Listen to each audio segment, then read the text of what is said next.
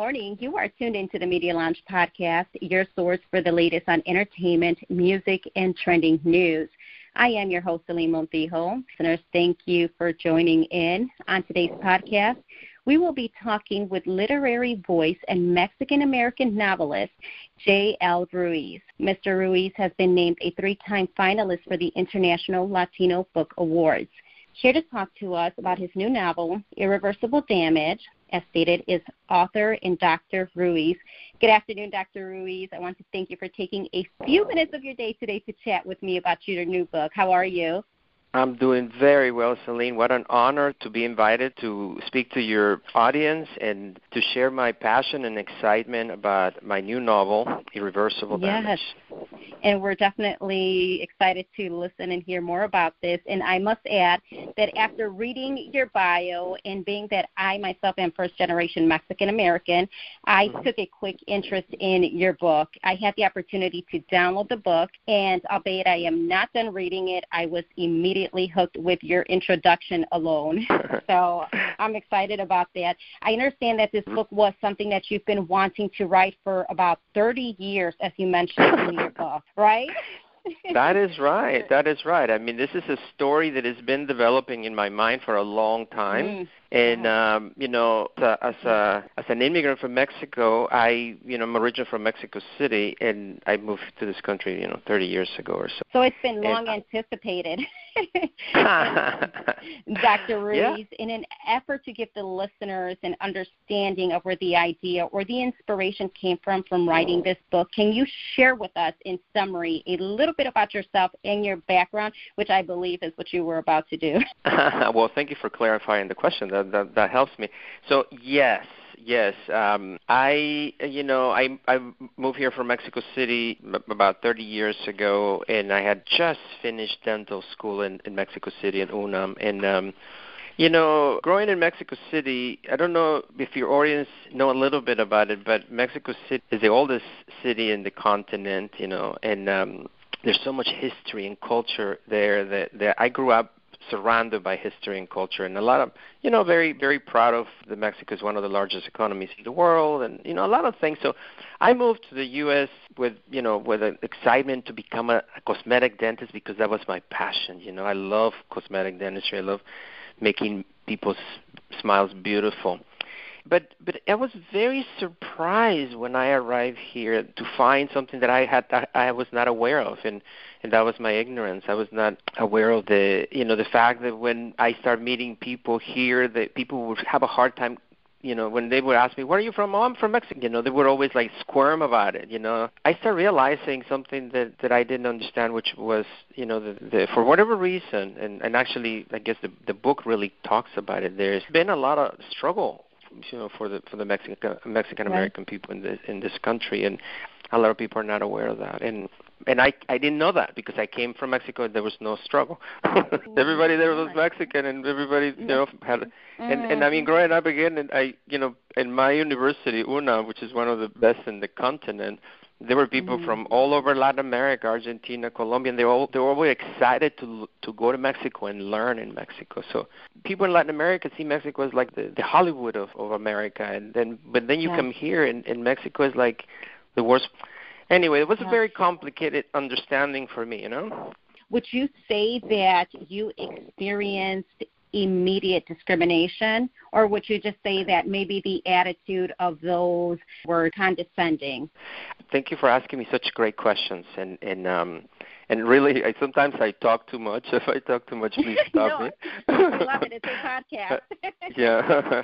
so both. To answer to your question, both. Immediately, I found that when I start meeting people you know, in you know, and I'm not talking about just just Americans or white Americans or everybody. I met people from other countries who were also immigrants and stuff, and and it was very interesting how whenever I, you know, I was in a group and you know, like for example, I was working in a in a in a dental office and there were people from a lot of different countries, you know, Middle East and here and there.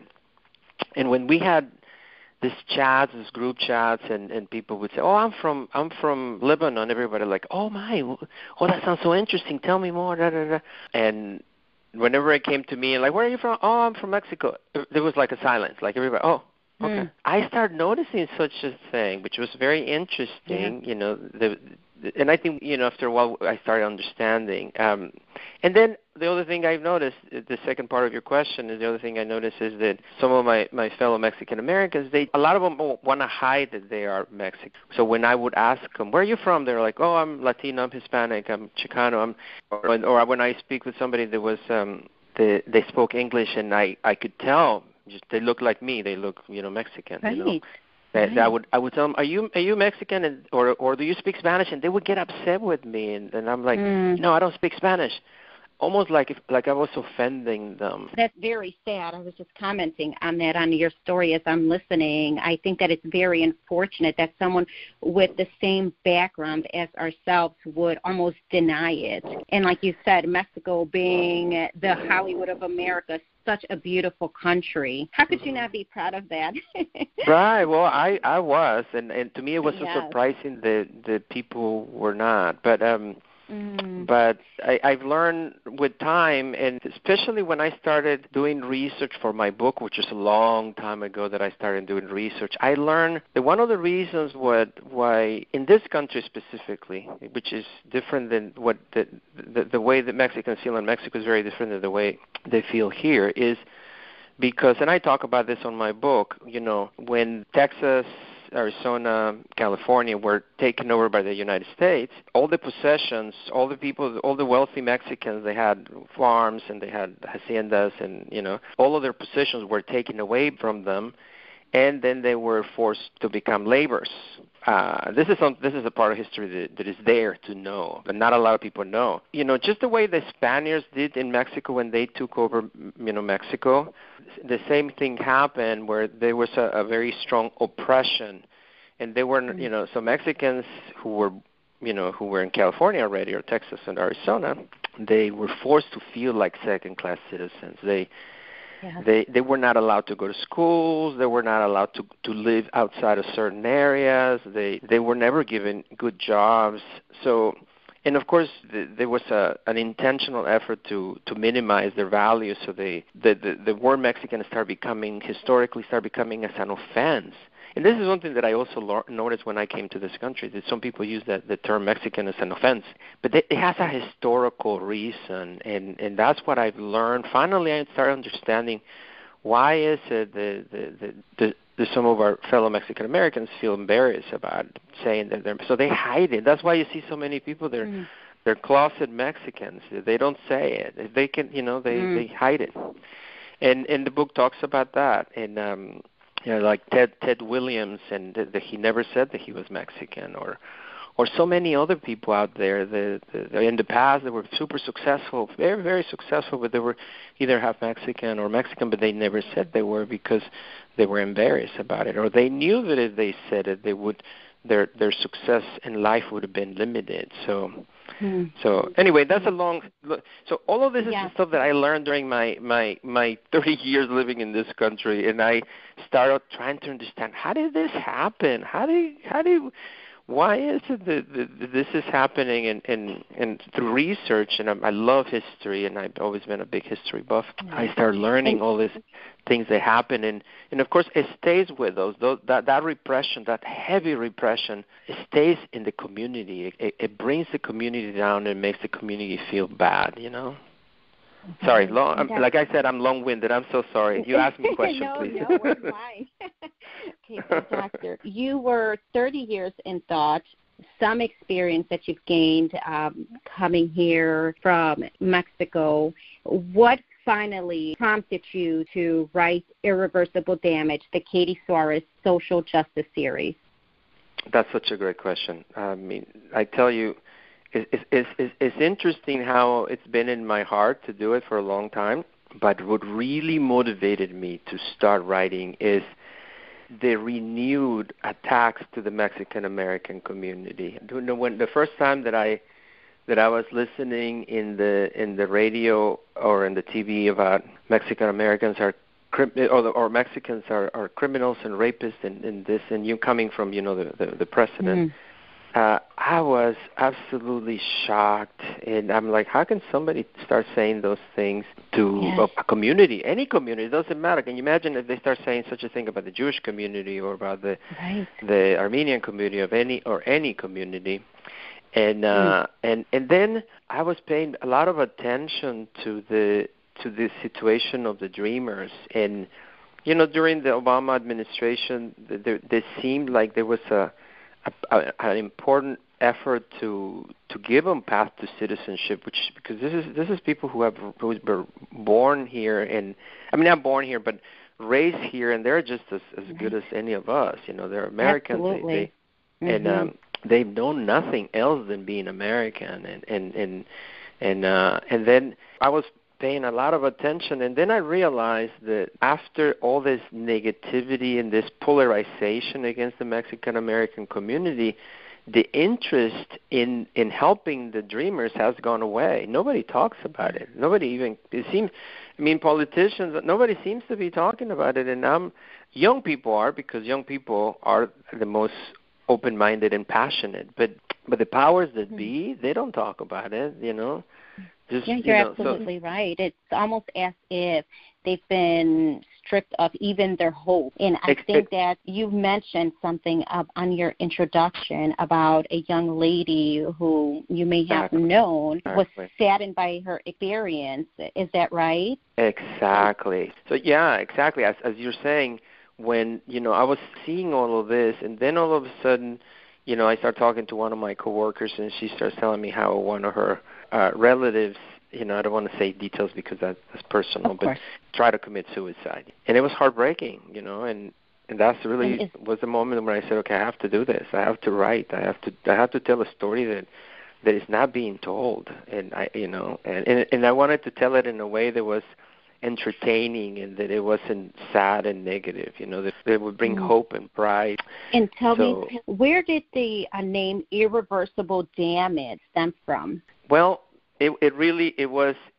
a trial and a trial and error. I have to say, you mm-hmm. know, we I I had a lot of different names along the way, and um, irreversible damage became a very powerful thing because the damage that that is being done currently to those people, to the dreamers, by having to live in in this country, their country, without knowing if tomorrow they're going to be, you know, kicked out, you know, what's going to happen to their children. Some of them have children. What's going to happen if they get separated? This is damage that is not that is not reversible. They there is. Mm.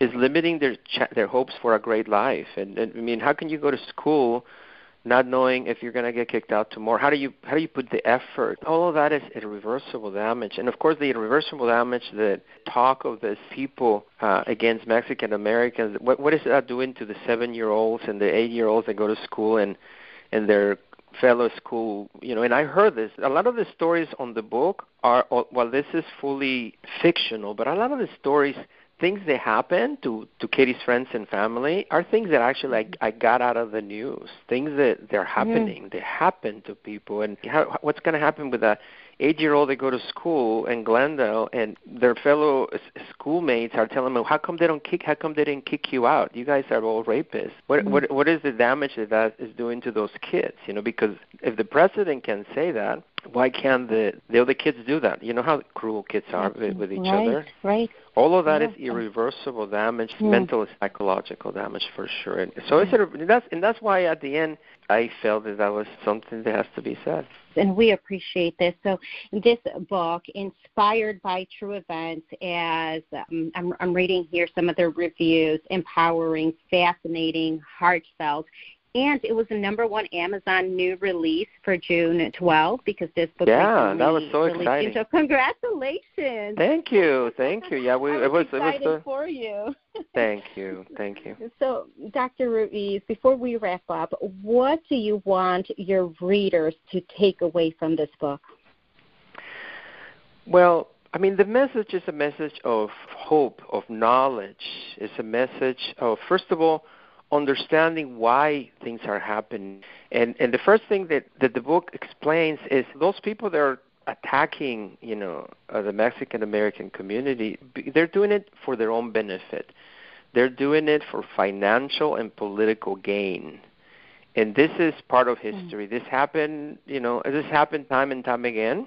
And just like Hitler you know chose the the Jewish to become their their scapegoats at one point, and and he caused so much damage to that Jewish community in in, in Germany, and he did it for political reason. He he he did it to create unity among some of his people. You know, his his base. He chose mm. an enemy, and uh, so understanding that, I mean, it's, it's very important. So the message is understanding that it's not that we have not contributed to this country. The Mexicans have contributed tremendously to this country. Is what's happening is the people that are doing this are doing it for political gain, for financial gain, and and uh, and that's a very important thing. It, it should make us feel good about knowing why. When we understand why something is happening, then we can take action. You know. Um, and of course, mm-hmm. the next message is is a message that we can do something about it. We can unite.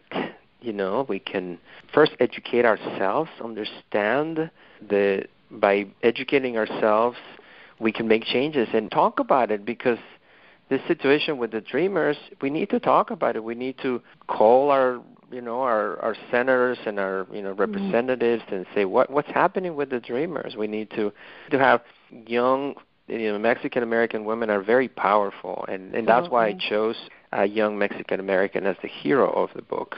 Mm. And uh, mm, they I they that. I I see a lot of powerful women out there and they can they, I mean, of course, we can all work together and we Absolutely. can create change, you know?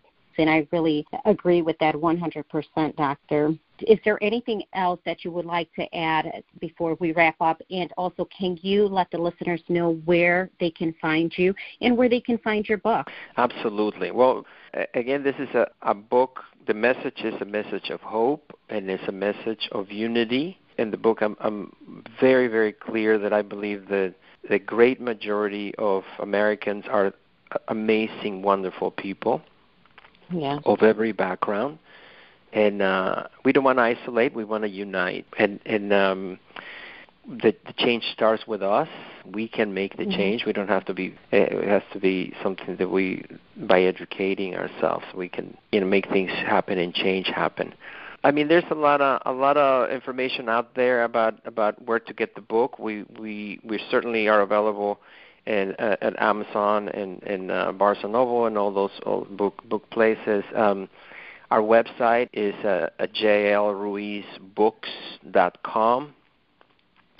We have a Facebook and we have a, a Instagram with the same JL Ruiz Books hashtag. And of course, we, we have an open conversation there. We're, we're going to be doing uh, some book readings in multiple places in Los Angeles and other parts. We're, we're actually very excited to be getting a lot of um, invitations to do book readings and talk about the, the message in this book. And um, and thank you for giving me the opportunity thank to share you. a little bit about it. I, I uh, sometimes I talk too much, but I, I'm passionate about what yes, I, what I, I can definitely tell, and we appreciate you, Doctor. There you have it, listeners. We will continue to follow J.L. Ruiz's work and success on social media. Definitely continue to support. I'm excited to finish reading that book, as you stated. Find the book on Thank Amazon, you. Barnes and Noble. You're welcome, and you can read more on J. L. Ruiz at MediaLoungeChicago.com.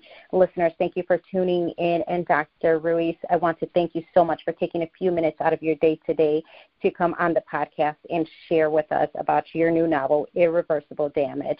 Thank you, and you have a great week. You too. Thank you so much. Bye.